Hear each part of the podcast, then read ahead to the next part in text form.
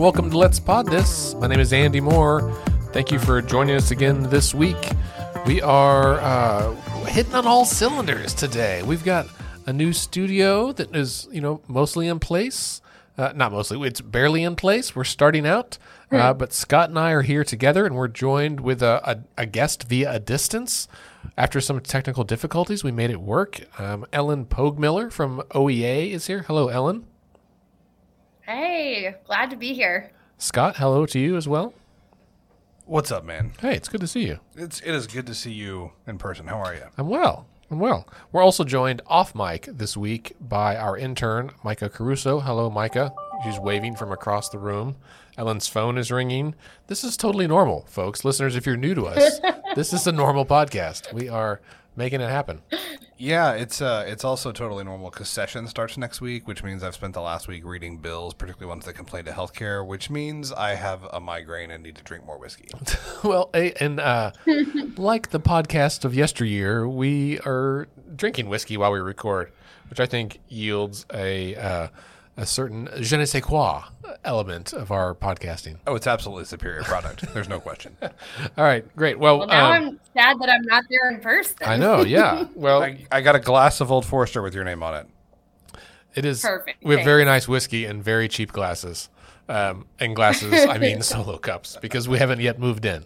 Because we're in college. Yeah, Again. maybe by our next episode, um, we'll have a better setup. We better because we have a, another special guest. Not that Ellen's not special, but we have a. Ow! wow! Did you hear that, Ellen? He just threw A you into the, really special guest next week. He just threw you into. The, we can't bust out the solo cups for her. Uh, my apologies.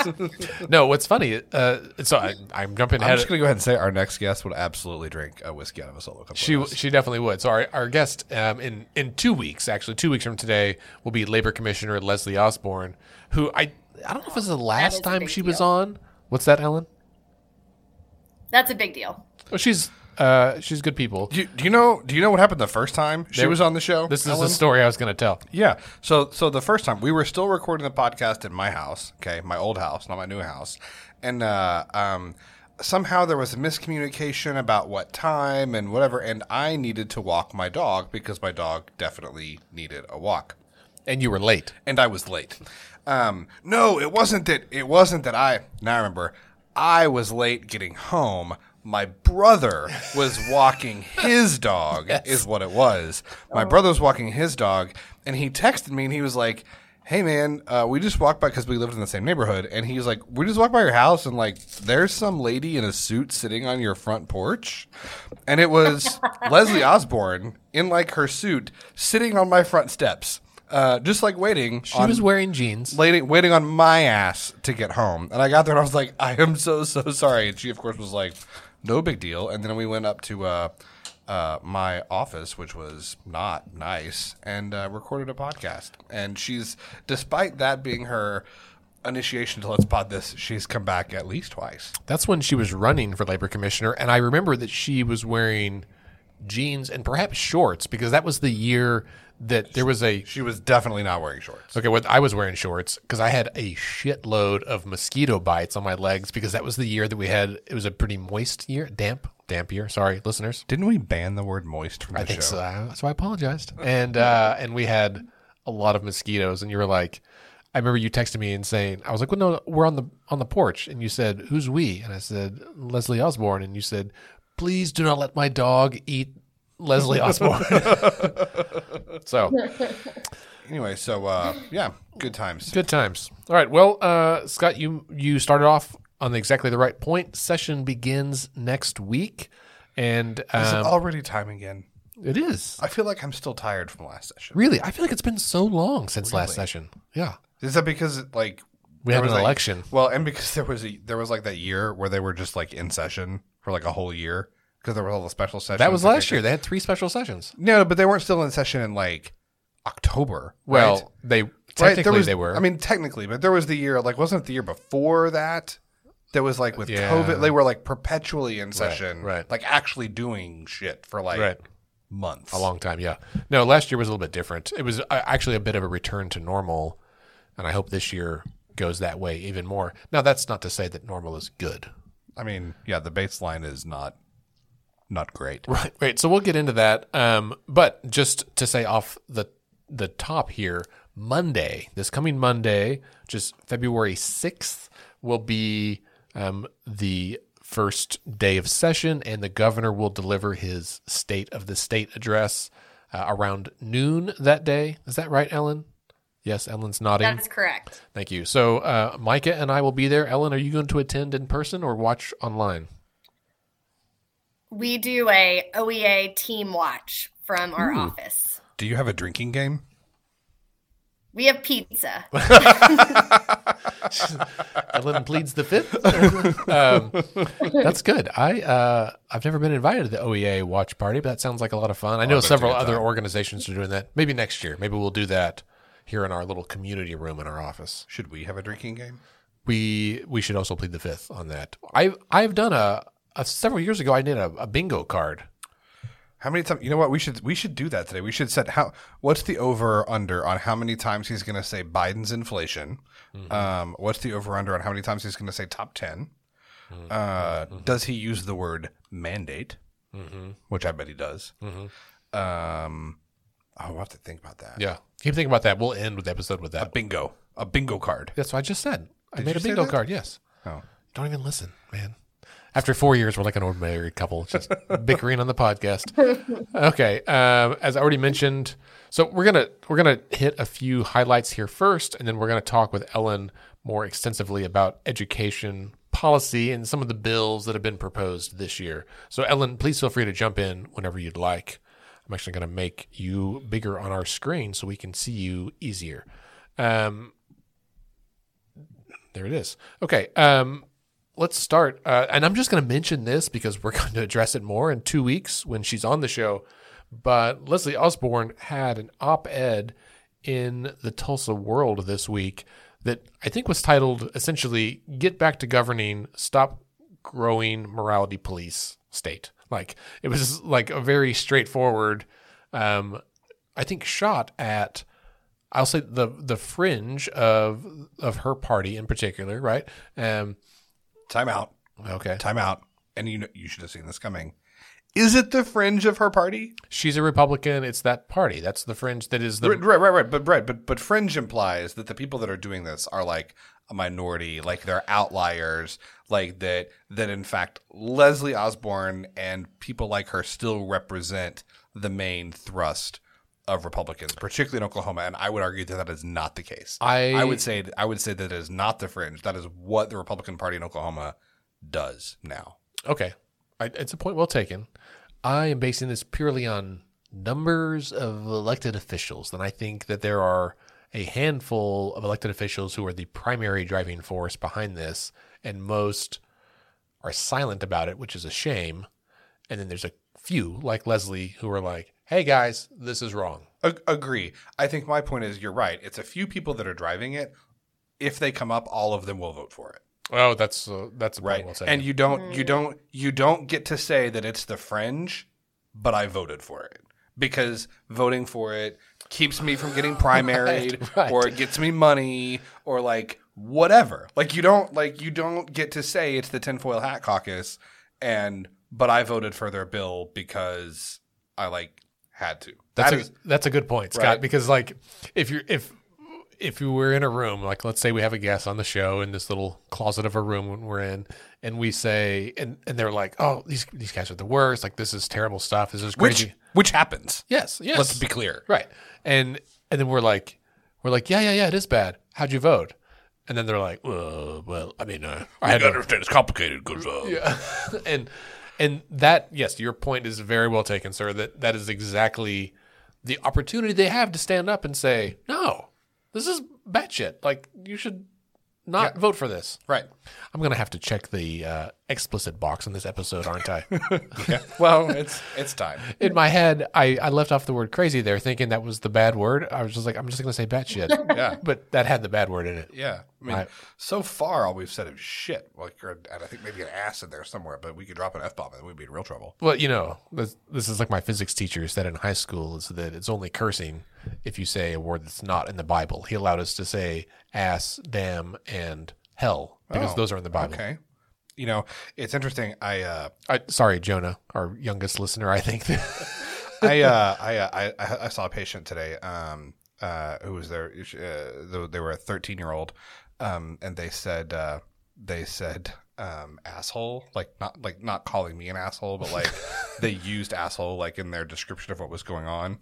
And their mother was there with them and was like, and I was like, trust me, worse things have been said in this room to today. also, if, I mean, was he talking about a person or about a, a, a physical part of his body? oh, they were definitely talking about they were definitely talking about people, but um, Oh, okay. but pe- people have also used it in in reference to their anatomy, Sure. as well. I mean, I feel like a lot of slang gets thrown around then.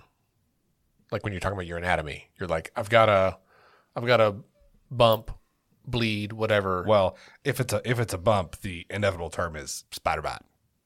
Really? It's always it's always I got I got a spider bite, and I'm like, you don't have a spider bite. yeah, dude, it's right here. It's a, it's a, it's an MRSA abscess. That's exactly- It's, it's it's not it's not a spider bite. That's you sure? Yes. Yes. I've worked in infectious diseases long enough to know that's just true as well. Ellen Ellen's husband is a physician, so she gets some of this at home as well, I assume. It's been 15 minutes, and we've we've just been bullshitting the whole time. This It's is been 11 minutes, and we've said some important things. Okay, well, anyway, um, a couple of quotes here from Representative, no, excuse me, Labor Commissioner Osborn's um, op ed, which again we'll visit more in depth, but I want to say them here, and we'll put the link to this in our show notes. She said, As an elected official and former member of the Oklahoma House, I believe it is that we, as a state and country, have forgotten what why we are there. Anti-LGBTQ plus legislation is again on the uptick, and the strictest abortion laws in the nation have been enacted without this safety net, usually allowed for cases of rape and incest. Can I tell you what one of the most telling lines in this to me? Mm-hmm. Yet instead, we seem to be becoming exactly what the women of Iran are bravely and valiantly fighting against a growing morality police state. She just compared the government of Oklahoma to like the Iranian regime. That's saying something. Now, I think you and I both. I have family that's from that's Persian, that's from Iran, and some colleagues. Um, I know your wife's family is Egyptian, and I, I know you have some other colleagues from that part of the world. Um, how do you think they would handle that comparison? That is fascinating, actually. Um, in in Ashley's family, it's often a comparison that gets made, um, not so much by her like immediate family, but by more extended members. Um, it's a comparison that gets made um, whenever Democrats are in charge, um, because they, you know, they would say that they fled a socialist regime, and so that a lot of that that rhetoric that gets thrown around about socialism and communism like that strikes a particular chord with with some members of her family particularly the older ones who actually remember living in Egypt you know 60 70 years ago. Um um I think you know I'm thinking of a particular colleague of mine that you know um, was born in born in Iran and still has a lot of family there. I I I think there's no there is no universe I don't think um, in which case you know you, you know in Iran you have people that are being executed for things like dancing and not wearing religious garb and you know not not following particular tenets of religious law. That's not I don't think something that will ever happen in Oklahoma or any part of the United States. Um, however if you look at the abortion discussion, debate, whatever you want to call it, and look at that as fundamentally a religious argument, not a medical argument or a science based argument, and you look at women who can, you know, could or or or may die because they don't have access to that, is the fact that they weren't executed by the state, is that a distinction without a difference? Do you see what I'm saying? I think so. like if a like like if there's a woman who needs an abortion a medically necessary abortion and cannot get it because it is not clear um, whether that is allowed under the law right? Or if it is if that procedure is delayed until such time as her life is in so much danger that she dies and she could have lived if that had been provided sooner. Does the fact that she died from a medical, an untreated medical condition, as opposed to an execution. Oh, right. Like, is that a distinction without a difference? And so, Right, right. And so, on the one hand, I think you can read that comparison of, you know, Oklahoma or other states in the U.S. to some place like Iran and say, "Oh, come on, like that's like that's embellishment." But there are life and death consequences in both places for the laws that we pass. Right. Well, and um, you know, I think we've seen other laws that aren't life and death, but are similar in sentiment. Right. Um, for example, like there was a debate this year in the Oklahoma legislature in the House specifically about the rules, like the House rules and dress code, and like um, forbidding um, hoodies and some other things, right? Like on the House floor, which okay, like fine. Like there's, I think there's a certain level of decorum. Um, however, in Missouri, the legislature there passed their rules that I think essentially like requires women to cover their arms at all times, right? Now, like, I'm sure the men in their infinite wisdom saw this as like, well, we got to wear, you know, suit jackets. They should cover their arms too. With with a like a open ignorance and blatant disregard for like the norms of fashion in today, and also it's generally cold in there, and they usually wear cardigans. And they even argued last year whether or not a cardigan like fulfilled the the sentiment of this rule or not, um, or the the like the spirit of the rule and not just the letter of the rule. And so I think we see those kinds of like when you're cracking down on what grown ass people wear to the office that are elected officials and are professional people, then and it's definitely targeted at one gender and not the other or others. Um, that feels one like you've you've lost track of what you're there to do, right? I mean, if you're there to exert power and control, you haven't, right? Well, that's true. I mean, like it depends. Like I, I mean, it depends on why. Like some of these people see themselves. Like, did they see that? Like, did they see themselves? I am coming to the state house, you know, in Oklahoma or Missouri or you know the Capitol in Washington. I I did this because I want to pass legislation that like makes America a better place, or am I coming because I want to exert use the power of the state to push back against cultural forces that I either fear, don't like, or don't understand. Right. Right? Right. So I guess I would say if the answer is the second one, the latter, then if the answer is the latter, then then they haven't lost sight of what they're there to do. They're doing exactly what they came to do. Right? Yeah. Doesn't mean that's what they should do, though. Well, I mean, correct. But Yeah.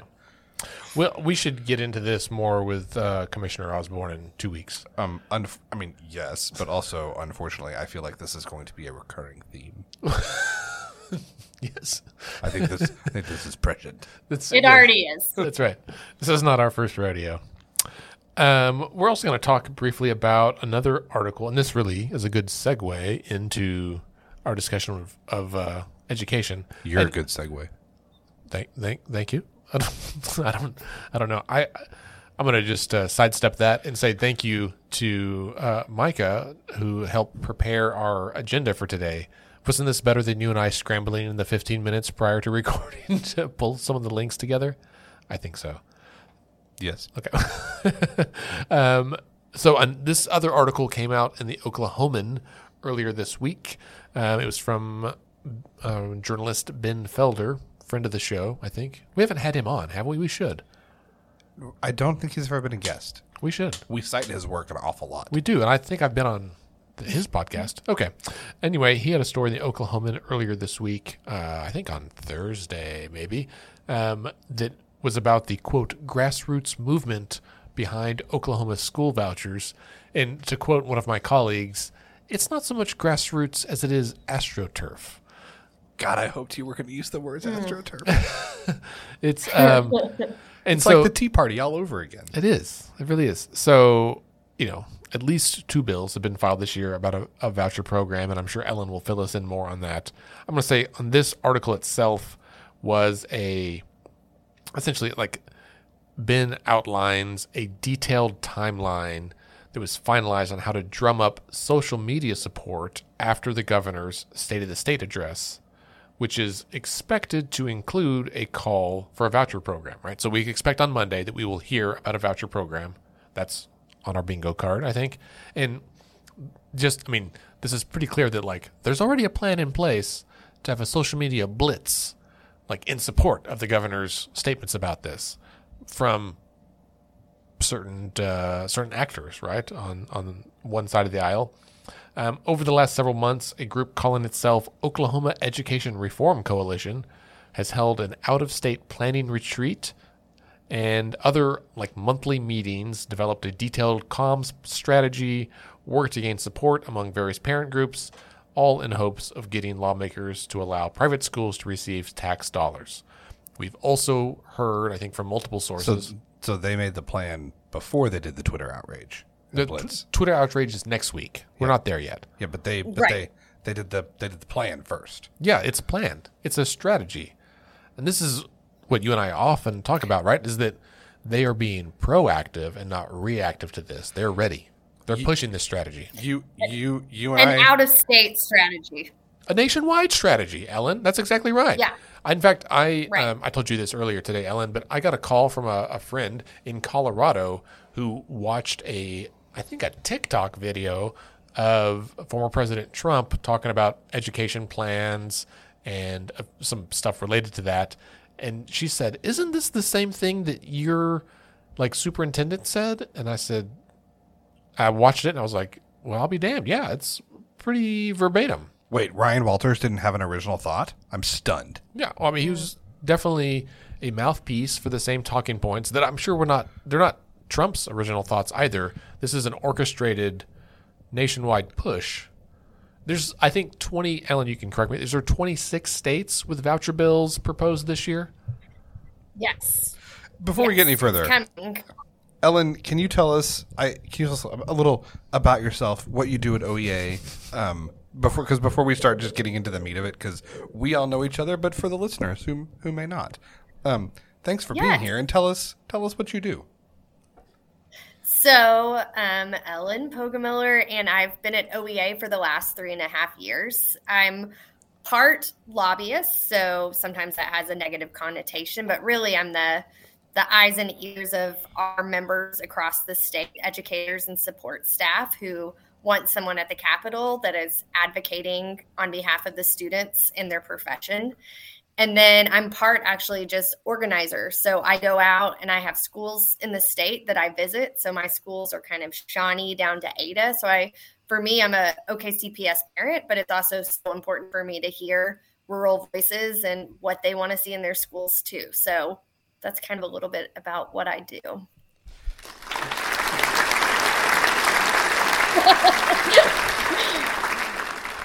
Well, well, well. Thank you for being here. Um, and that was uh, the, the the the applause there was well deserved. The audience is thrilled with Ellen's presence. That's great. so so we'll get we'll get to vouchers specifically but before we get in before we get into vouchers and walters and, and all this nonsense um, what is kind of give us the the lay of the land um, where we are with education in oklahoma as we enter the legislative session what are the main issues and kind of what do you see what does the legislative landscape look like for for education um, for for this session Well, just where we are as in a state is um, not well funded. We're 49th in the state for funding. Unfortunately, that also leads into kind of 49th in testing and educational kind of attainment, but it doesn't really reflect the work that's going on in our schools. So those are educators and support staff who are doing incredible work with a small amount of funding to be able to pull off what they're pulling off. Um, as far as the landscape goes at the Capitol, this legislative session, I think there's a lot of concern because of what happened during the election season that there feels like there has to be a push for reform or a push for choice because people voted for candidates who use that as one of their main points of messaging. And I would say that is not at all what was reflected in our conversations with educators and parents. what they want is a better investment in their schools. And so, what's happening at the Capitol now is really strong conversations about we have a huge amount of emergency certified teachers. And the best way that we were able to decrease the amount of emergency certified certified teachers that we had is when we invested $6,100 into a pay raise for our educators, just across the board pay raises, helped increase educators wanting to one, stay, and two, come back to the profession. So, I mean, I think we're a little nervous. There's a new, completely new Senate Education Committee. Um, there's a chair that has stayed the same, but the majority of the members have changed. And we also have a House Education Committee that's filled with a lot more educators than our Senate side, unfortunately. So I I think there's a lot of nervousness going into this session from my perspective. So I'm gonna I'm gonna preface this by saying, you know, we we know each other. We know each other. I know you. I know you. I know your hubs. Um, lo- love love you guys. I'm gonna play devil's advocate because someone has to. It's a better discussion if someone plays devil's advocate. So we're talking about Ryan Walters, who won state the, the race for state superintendent, um, um, pretty sizably, um, and really has made a centerpiece of his campaign um, school choice. So he won. He won pretty big. Um, so why why is it wrong to say that that's not because because what I feel like I hear you saying is that that's that that you know quote unquote school choice, a voucher program, etc. What I feel like I hear you saying is that that's not what Oklahoma voted for, but it seems like it is. So why? What's the disconnect there? I think. I mean, I think just you know, in talking with communities and kind of information that we have gained from surveys and polls that we have sent out, the number one issue that parents want is a qualified educator and they don't want to leave their public school. They believe in their they are choosing their public school. And so I think it's just it's a huge leap to be able to say I understand it was a platform that he ran on, but I don't think it it's what brought voters to the poll. My perspective is they voted more in line with like what they're afraid of, which is kind of some of these cultural things than they than what they were for. They're it's just a really hard thing to understand. But the challenge is, is people are more fearful than they are wanting what they want. Fear is a powerful tool. That's why people use it. It's true. I mean, yes, that's true. It's uh, that's demoralizing. I um, it's not the only tool though. Like it's not the only motivating thing, right? Like there's a lot that we can do. Hope and change is incredibly inspiring, right? Like there's a lot that we can do to inspire people, and I think, mm, I think on some level, like just getting people to pay attention, right? Because uh, most most Oklahomans are not even thinking about these issues the way that we think about them, right? Like if you and listeners, if you are listening to this podcast, there's an excellent chance that you are in that like one percent, five percent, whatever the the small group of folks who actually think, if not live and breathe, some of these issues on a week to week basis. And there are people in your life, Scott, are people in your life, Micah, Ellen, me, people in my life who don't think about this as often as I do and I'm not saying that they should, but I'm saying that we collectively could help them be more informed and think about it a little bit more than they do right now. I mean, this is huge. We have this discussion all the time. It comes up every holiday. You know, we'll start talking, and and you know, my it, usually it's my my father in law and I, or me my brother in law, or my parent. You know, people say, well, let's not let's not talk about politics. No, no, no.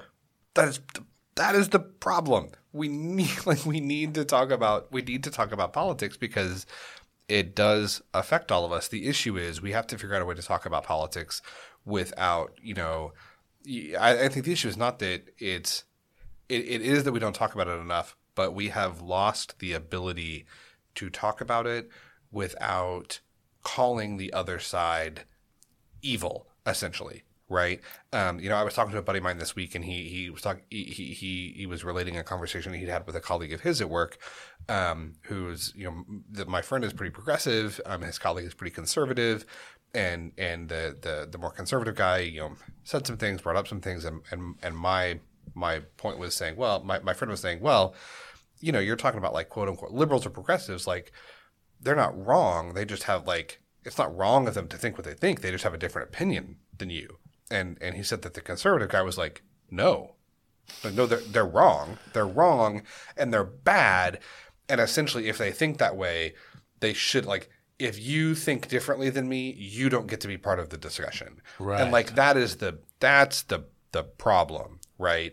Um, is that we have lost the ability. Let me back up here. Hey, I've I've been married for 15 and a half years. And when we first got married, um, Ashley and I, you know, we first got all kinds of, you know, advice, and some of it was great, some of it was less great. You know, there was the classic "never go to bed when you're angry," right? The one that like everybody, Sure, sure. the one that everybody says. But actually, the the single, the single best piece of of marriage advice that I ever got, and the one that I pass on anytime I have a friend or a sibling or family member who's getting married is, is, and I, and and I'm I have a point the point is that is that um, no matter what happens, the key is to always assume the best mm, mm-hmm. about your partner, mm-hmm. right? Always, even when they may frustrate you, even when they may make you angry, you make them angry. If you always assume that they have the best of intentions, it gets much easier, right? It's much easier to work through whatever that that disagreement is when you don't assume malevolence as like the underlying Right. Yeah. the Gi- underlying issue. give them the benefit of the doubt. Right. And we don't do that in our politics anymore. And I can hear listeners saying, well, yeah, but that other side doesn't deserve the benefit of the doubt. and you're not wrong. But about but you might be about some of them right like Right. and it's a big difference because we we attribute the worst attributes of the few folks who we see on tv or the radio or whatever um, and we apply those to everybody else This- yeah. we had this discussion at the beginning of the episode right Yeah, yeah, yeah, yeah, yeah, sure. But we're we're starting to wax uh, philosophic, which is wonderful. But uh, we need to focus on education. So, okay, so so Ryan Walters wins. Um, the governor wins. They're both big voucher fans. Vouchers came up last year. Senator Treat ran the bill. Senator McCall said it wasn't. Or uh, Speaker McCall said it wasn't going to happen. It, it didn't happen, but it was close. So we know vouchers are going to come up this year. Walters also, uh, Superintendent Walters and Secretary Walters, the same, one of the same. He presented his updated budget this week to the House uh, House Education Committee, um, and and that's you know you always say a, a budget lays out your priorities. So from looking at that, can you can you give us a synopsis of what is Walter's proposed budget? Um, and what what do we what, what can we tell about what what he wants to do with education in Oklahoma based on his budget and how does OEA what do you guys think about that? So his budget that he laid out, um, and again, a budget is a proposal, like you said, it's a priority list, and the legislature can do as they see fit with it. Kind of two main things that he really focused on in his budget proposal. One is that instead of like an across the board raise for all educators, which was previously put on Hofmeister's um, budget, this would be a merit pay, uh, something where schools could identify superior, excellent teachers and they would receive a pay increase between $2,500 and $10,000. So that was one key piece. The other one um, was focused on a $100 million investment for reading. So, as far as OEA the first one as merit pay or incentive pay, no one at OEA is against providing guidelines where an educator who has gone above and beyond, like a national board certified teacher, receives additional funding. The challenge that we have is that when you have a program that is going to use subjective measures um, to identify educators to get an increase in pay, you lose a lot of value because at the end of the day, an educator is a team player. These are people who work collectively. If you're a third grade team or your middle school team, we work to improve the education of every student and lift each other up by creating teams. And when we look at a payment that incentivizes not being a team player or that may be subjective because a principal or administrator likes one you know teacher better you create a dynamic in the school that it's not lifting everybody up. Can you talk more about that the the criteria? Like what like when when you're talking about walter criteria for like this this subjective evaluation for who should get a merit based increase what are the criteria? What are the what are the things that he is proposing should be used to determine who gets these raises. And he, he was kind of not super specific. He was kind of across the board. So I'm shocked. One aspect, yeah, one Micah, was like that's one of the disrespectful is, things that I would say. well, it, it, it became kind of confusing because part of it was on professional learning which has always been a key focus on any professional of like when you're in a professional how do i want to look at my teaching and how do i want to improve that? And the problem is is that a lot of times teachers don't have super control on what that professional learning is.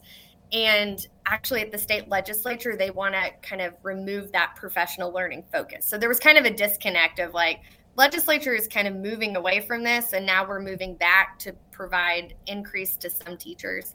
And then um, using some kind of a lot of TLE is the one. It's like a Tulsa model that the majority of state uses, and it's kind of like a checklist that an administrator can go in and kind of look at. Hey, these are the things that are going on in a teacher's classroom. But I think if you've ever gone through an evaluation process, there are some I have gone through an evaluation process that they say, Ellen, we are not going to give you fives across the board. You know, there's nobody here that's five. You always have some to work on.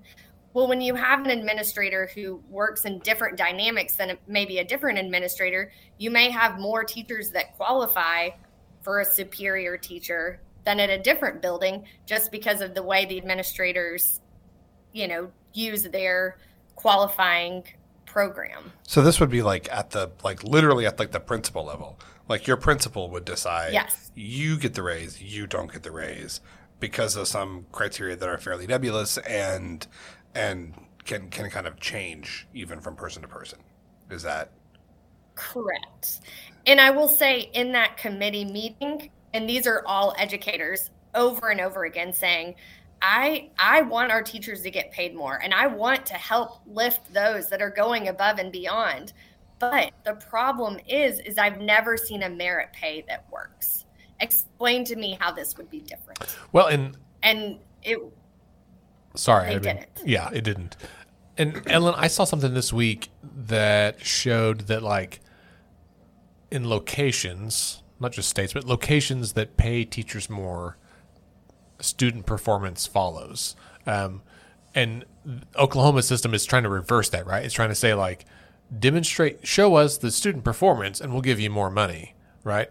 But that's not always the case, right? Because like, if everyone is starting out at not getting the raise, then like the incentive is a little ephemeral, right? That people may not ever have it realized, and it's just stru- struck me as like a little surprising that that we have data that shows if you pay teachers more, students do better, and we're trying to like reverse that in the other way, and I don't think it's going to work as well. And and if you what's the incentive for you to take a group of students who may be performing low and not if they use testing as one of their options, which um, Walters did use that as another option that you could use, what's the incentive for a teacher to, a great teacher to come in and work with a low performing classroom when they can meet a high performing classroom and have all of the test scores that they need. It, right. it kind of right. disincentivizes us for working with those who need it most. Right. Oh, that's a really good point. I mean, that's that's the next thing I was going to I I don't mean to say well, that's the next thing I was going to say because I was brilliant. no, but I mean we see this in healthcare, right? Because you know value based care, um, quality, you know, kind of quality care. This is a big thing in healthcare right now. And so the thing is, is you're looking at like you know payors, payors are looking at like you know things like A1C control and are people getting their screenings and are you know people with diabetes taking statins and it's like okay, there's all these quality metrics, but you're sitting here thinking like okay as a doctor, like I can prescribe a statin to all of my diabetic patients, but I cannot go home with them and make them take it, right? Um, and like the vast majority of my diabetic patients do take statins, but I have a handful that are just like, no, I'm not going to do it because the internet told me that it causes Alzheimer's. And like nothing that I say convinces them otherwise, right? Similarly, they look at like, well, did all of your patients that are due for colonoscopies and mammograms get them? And I'm like, I mean, like literally 98% of them did, but I have a handful of patients. Like I've got this one dude that's like, I'm never getting a colonoscopy. I'm never screening for colonoscopy. And like, and it's like, it's hard because the because because you have this same this this same dynamic at play that when you know it sounds really great to pay for quality however that incentivizes people to try and try and accrue whatever field all right well then what's the easiest population to meet the quality metric? Whether that's students or patients or you know whatever field you're you're you're talking about. And so you know I mean, I am firmly of the belief that yes, like what we should be doing is just paying teachers more. Um, we should raise taxes and pay teachers more, and then the quality will follow. I think that there is maybe, I think that I think that there is probably a universe in which rewarding, if you could find a way to do it that is fair, that is equitable, that doesn't incentivize, you know, trying to find a classroom that already has the most high performing students that, that I, I, think it's fair to try and reward people who are exceptionally good at their job or put in exceptional effort at their job. But that's just much, much harder to do than it than it seems. It's one of those things that sounds really great, but in mm-hmm. practice, mm-hmm. but in practice, when you are talking about something like education or quite frankly medicine, becomes a lot more tricky than you know the the broker with like the best portfolio or the salesman with the highest the highest number of of, uh, of commissions or whatever right? It's it is trying to apply market forces to something for which the market like that's not what markets are designed for. Like that's not their purpose mm-hmm. right? So that's his that's so so so merit pay increases. That's one big proponent of his plan. Um, what else? What else did we see from from the walters budget so the other big piece, and I don't know, you know, if everyone's familiar with the science of reading, but in the last several years, this there's been a real focus on phonics education. We've had different methods of reading that we were teaching the kids and introducing at too young of an age. So one of those would be when you were teaching a kid to read, you would try to use context clues pictures, which is obviously a strategy we've all used, but not at such a young age where we were kind of losing the phonics, um, phonetic awareness, and decoding strategies. And so, actually, like two years ago, Superintendent Hofmeister was like, we have to put funding into this. So she actually used ARPA funds to start training our elementary education educators on the science of reading, which is really how do you bring phonetics back into your classroom? And so that has been going on. And if you talk to any of our teachers, it has been a lot of work outside of the classroom. It's online trainings, platforms that they have to use. Can I and ask so, a question? Yeah. Um, have we stopped using phonics? Because I feel like that's how I learned no. to read. I'm hooked on it. Right? Like I was like hooked on phonics, worked for me, right? This was like my childhood. Yeah, we haven't stopped. It was just that we were kind of using multiple strategies within phonics. So there were kids that were getting lost within those strategies. And instead of focusing on just phonics, we kind of we kind of sidetracked for a little bit. And there's been a real push across the nation back into just using phonics as our streamlined form of reading. Phonics and the and Shirley so method, man. That was my that, that was my that was my elementary school. What's the Shurley method? The Shurley, oh, dude, the Shurley method is bomb. That's how I learned to diagram a sentence. I, I still know my Shurley method songs from fourth grade. I, knowing you, I believe that. I have no idea what you're talking about. Though. Ellen, you know what I'm talking about, right? Sh- no? no. I mean, I went to Texas school, but we didn't do Shurley. This I went to Texas schools too. We had a different way of doing it. right? I think it was called the Shurley method. It was like you had all these like things of like how to how to remember like what prep. It was it was more like English, like like sentence and grammar than like reading, but like it was like how to remember what prepositions are, like how to figure like how to diagram sentences, like like what is a verb, like what is an adverb, like how do you use like parts of speech. I remember diagramming sentences. Oh, dude, the Shurley method. I'm gonna like you This keep talking. like I'm, a- gonna, I'm gonna Google. I'm gonna Google it up right now and see if like Surely you can't be serious. see look see Micah knows. Micah knows. Micah's all about the Shurley method. There it is. There's a book. Yes, I am serious, and don't call me Shirley. Indeed. oh, there it is, man. Do you have sad trombone still? So I do. I've, I'm ready for any mood that you throw at me. God, I've missed sad trombone. I pandemic- even, I should Scott Pruitt return to the news. I've got my Pruitt watch music ready right here. Okay, well, don't play it. No, no. I'll, I'll get too excited. Special occasions. Yes, but okay. So we're bringing we we we have kind of moved. oh, We we've changed. Maybe it sounds like the way that we've taught reading in the past. And Walters is wanting to bring us back into kind of this. Well, Superintendent Hofmeister two years ago really started this pressure back on the science of reading. Okay. And then we and and so we're our work is like kind of just catching up to that. And so um, what Superintendent Walter says is like, well, we're going to invest another hundred million dollars, um, and and it's going to be a one time fund that we're going to do this. And I think there were like again a lot of concerns from the beginning. No one disagrees with the science of reading. Uh, Representative Baker, who has been a champion for you know making sure we have dyslexia training for our educators, making sure that we have the science of reading, that we have coaches that are helping educators you know implement this into their classroom. These are all strategies that our legislators have been talking about. The challenge is is that what Secretary Walters wants to do, or superintendent wants to push $100 million into reading strategies. And then through that training, we're going to improve reading. And it's not very long term. I mean, if you've invested $100 million, it's hard to say that in one year we're not going to need those same fundings because we've started different programming. Mhm.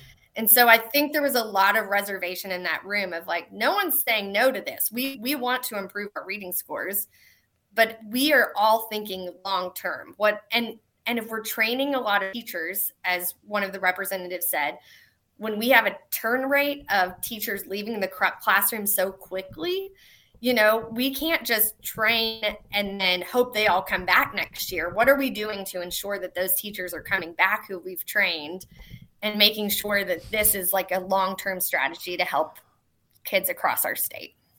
Yeah.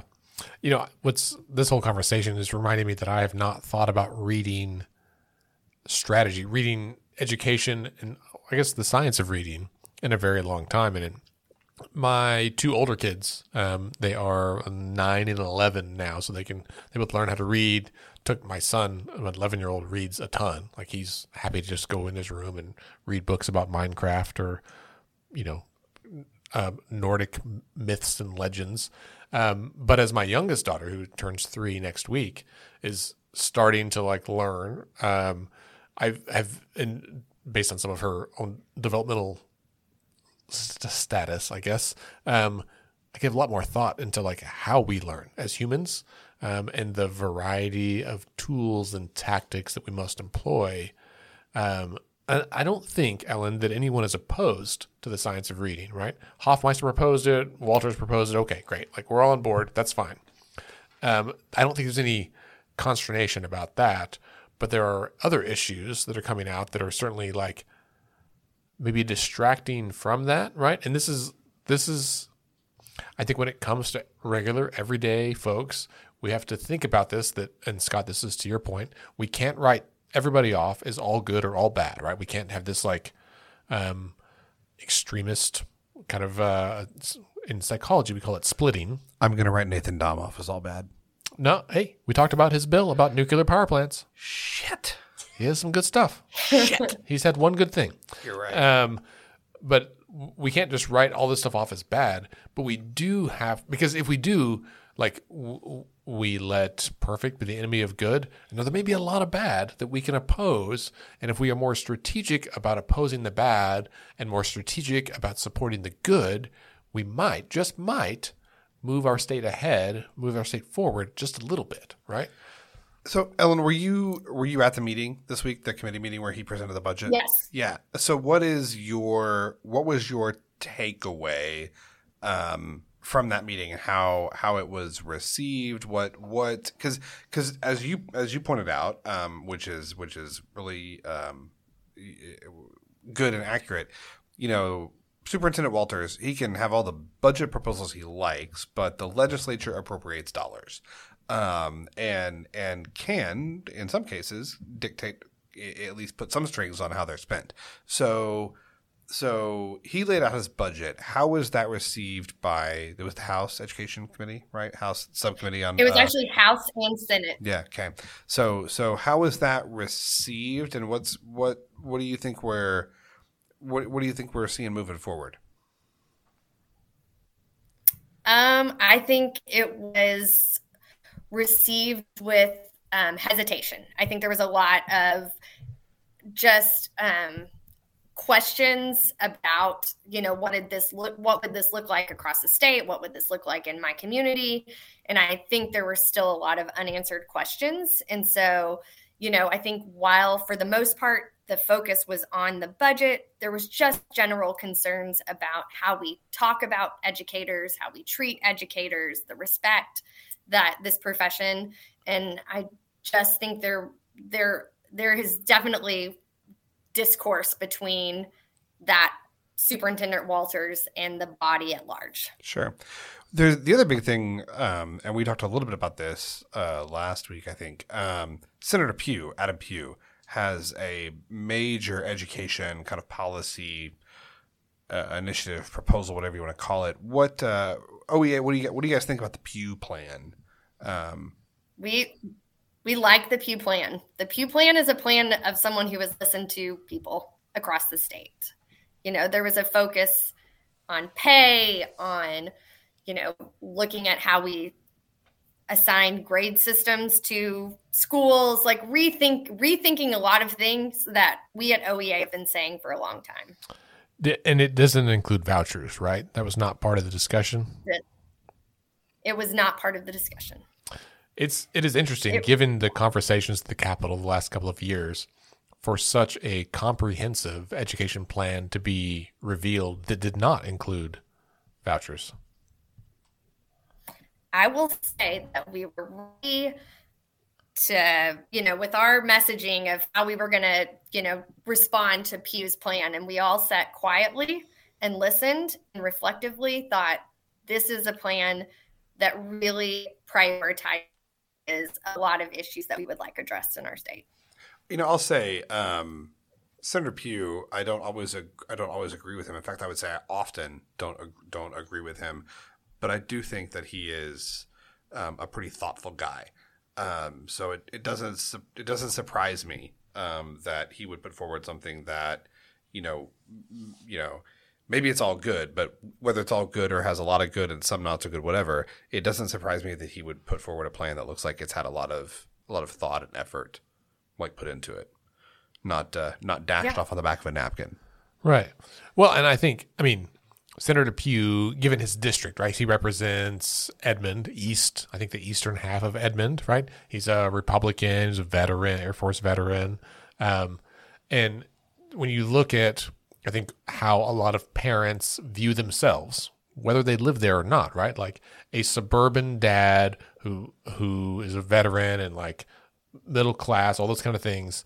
There's something like relatable about that to uh, people like me, who is a middle class white guy. Also, um, I live in Oklahoma City, but certainly can see myself as a suburban, suburban dad in an alternate universe, and um, because I used to live in Edmond, I guess, um, and and so I think there's like a safety that comes from a plan like that, and and and that's also because the vouchers are being proposed and couched as like this school choice option for like you can choose whatever school you want to go to to be like you know what the choice really exists like from the schools, right? Like every school is competing already to be the best public school they can be with the resources that are afforded to them, um, and and the plan like that I think is accessible to a lot of people um, in some really empowering ways.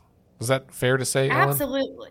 Yes. And I it's so important when we talk about choice that public schools like in Oklahoma City, there are 26 public schools to choose from. We have open transfer. That is a choice made.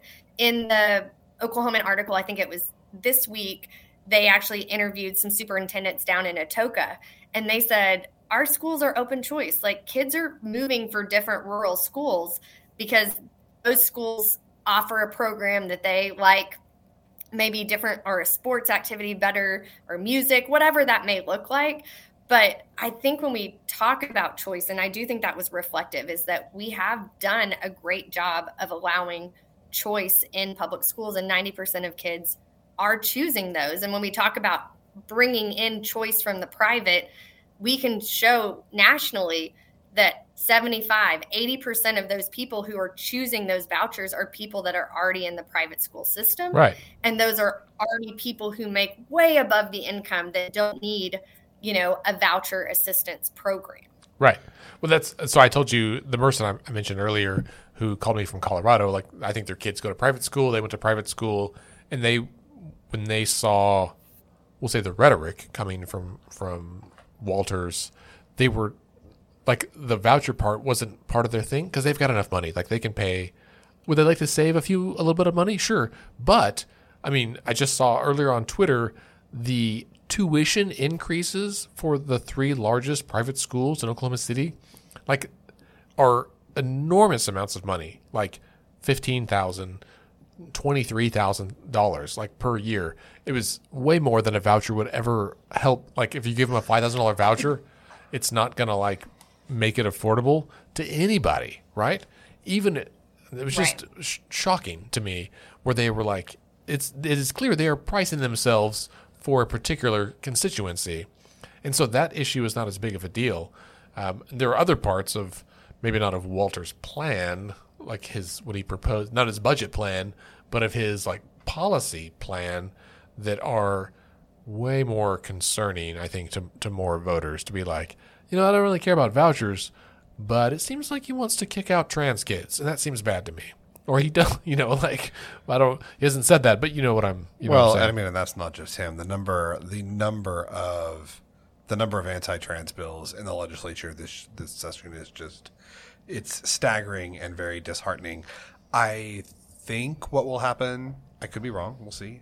I think what will happen with the vast majority of these anti-trans bills is they will get heard in their chamber of origin, mm. and then you know they'll get heard in committee, they'll get heard on the floor in their chamber of origin, and then they won't get heard in the opposite chamber. Yeah. I think I think what will happen is they'll get a vote in their chamber of origin to, you know, give political cover to the people that feel like they need to vote for them, and then they won't get heard on the opposite chamber. And at the, at the end of the at the end of the session, it's gonna be oh we didn't have time, you know. Yeah, that's, that's exactly right.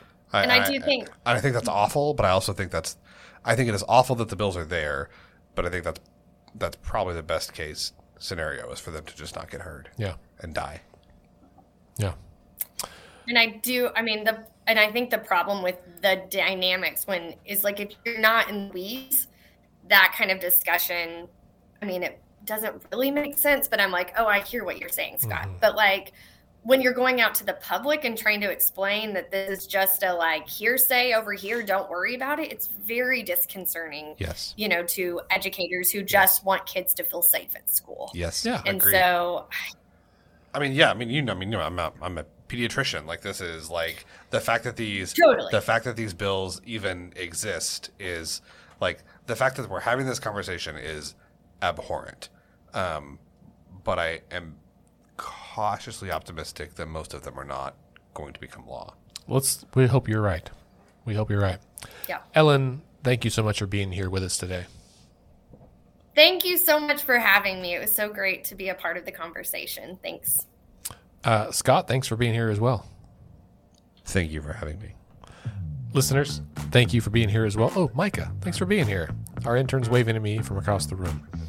Uh, listeners, a couple of reminders before we go. Um, first is that Monday, as we said, is the State of the State address. If you want to go, it is free and open to the public, and you certainly can. Uh, I'll be there. Michael will be there. Ellen, I think, will probably be there. Maybe. No, you'll be OEA. Never mind.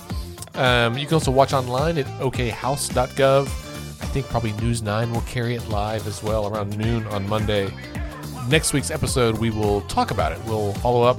Uh, we'll probably do it early in the week. Scott, you may have to miss out on that because I'll be out of town. We'll see how it goes. Um, if you are interested in going to the Capitol this session, this spring, go to our website, let'sfixthis.org slash calendar. We've created uh, a community calendar. Micah has done the legwork on this to compile as many Capitol Days, advocacy events, and legislative deadlines as we can. So you can find those on there. Just kind of stay in the loop. Find a cause, find something to be involved with, and go to the Capitol. Um, we'll try to be there for many of them. If you have questions or interested or just curious, please reach out to us. Happy to answer those questions, and we would love to hear from you about what guests, what topics you want to discuss on the podcast this year. Uh, you can email us anytime at podcast at letsfixthis.org.